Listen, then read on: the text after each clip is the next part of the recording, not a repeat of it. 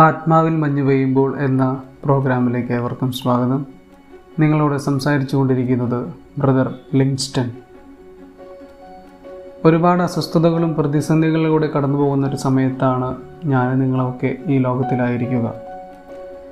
എന്നാൽ ഇതിനെല്ലാം ഇടയിലും കഴിഞ്ഞു പോയതും ഇപ്പോൾ നടന്നുകൊണ്ടിരിക്കുന്നതുമായ ഒരുപാട് നല്ല നല്ല നന്മയുടെ പ്രവൃത്തികൾ ലോകത്തിന് സമ്മാനിച്ച ഒരുപാട് വ്യക്തികളുണ്ട്. ആത്മാവിനെ തണുപ്പിക്കുന്ന ആത്മാവിൽ മഞ്ഞു പെയ്യുന്ന ഒരുപാട് അനുഭവങ്ങൾ ഉണ്ടാക്കി തരുന്ന ഒരുപാട് സംഭവങ്ങളിലൂടെ കേരളവും ലോകവും എല്ലാം കടന്നുപോയിട്ടുണ്ട്. അതിലെ ചില നന്മയുടെ കരങ്ങളെ നമുക്കിപ്പോൾ വീണ്ടും ഓർത്തെടുക്കാം. അവരെ പരിചയപ്പെടാം. നമുക്കെല്ലാം സുപരിചിതനാണ് കൊച്ചിയിലെ നൗഷാദ് ക പ്രളയ സമയത്ത് ദുരിതാശ്വാസ ക്യാമ്പുകളിലേക്ക് ആവശ്യമായ വസ്ത്രങ്ങൾ ലഭിക്കാനായി അവിടെ ചെന്നവരോട് തന്റെ കടയിലുണ്ടായിരുന്നതെല്ലാം വളരെ ദാനമായി വളരെ നല്ല മനസ്സോടുകൂടി പങ്കുവയ്ക്കുന്ന നൗഷാദ് എന്ന ഒരു വ്യക്തി നന്മയുടെ പ്രതീകമായി നിലകൊള്ളുന്ന ഒരു മനുഷ്യന്റെ ഒരു ആൾ രൂപം.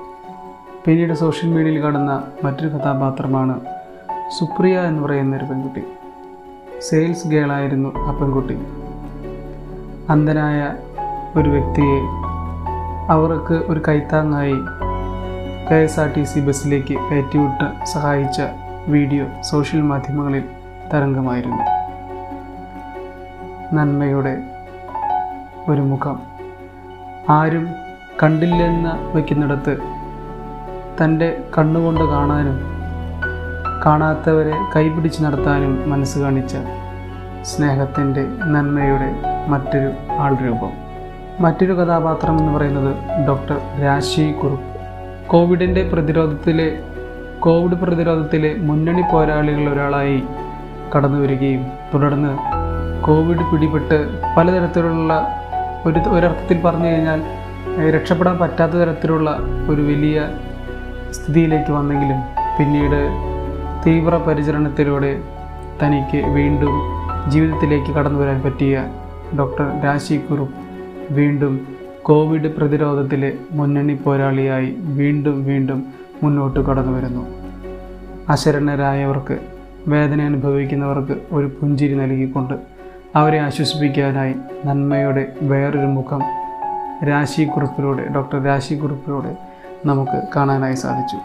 അതോടൊപ്പം തന്നെ നന്മയുടെ വേറൊരു മുഖമായിരുന്നു നമുക്കെല്ലാം സുപരിചിതമായ മയൂർ ഷെൽക്കെ മയൂർ ചെയ്ത ഒരു സൂപ്പർമാൻ ദൗത്യം എന്ന് പറയുന്നത് അതിവേഗത തീവ്രതയിൽ വരുന്ന ട്രെയിൻ വരുന്ന സമയത്ത് ആ പാളത്തിലേക്ക് വീണ ഒരു പിഞ്ചു കുഞ്ഞിനെ സ്വന്തം ജീവൻ പോലും പണയം വെച്ചുകൊണ്ട് രക്ഷിക്കുന്ന നന്മയുടെ മറ്റൊരാൾ രൂപം.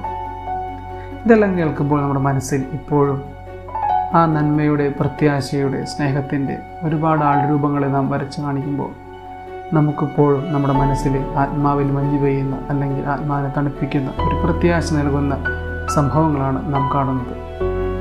സ്നേഹമുള്ളവരെ ഇത്തരത്തിലുള്ള കാഴ്ചകൾ ഞാനും നിങ്ങളൊക്കെ കണ്ടു വയ്ക്കുമ്പോഴും അതിനപ്പുറത്ത് എന്റെ ജീവിതം കൊണ്ട് ഞാൻ സ്നേഹത്തിന്റെ കഥകൾ പറഞ്ഞു കൊടുത്തിട്ടുണ്ടോ.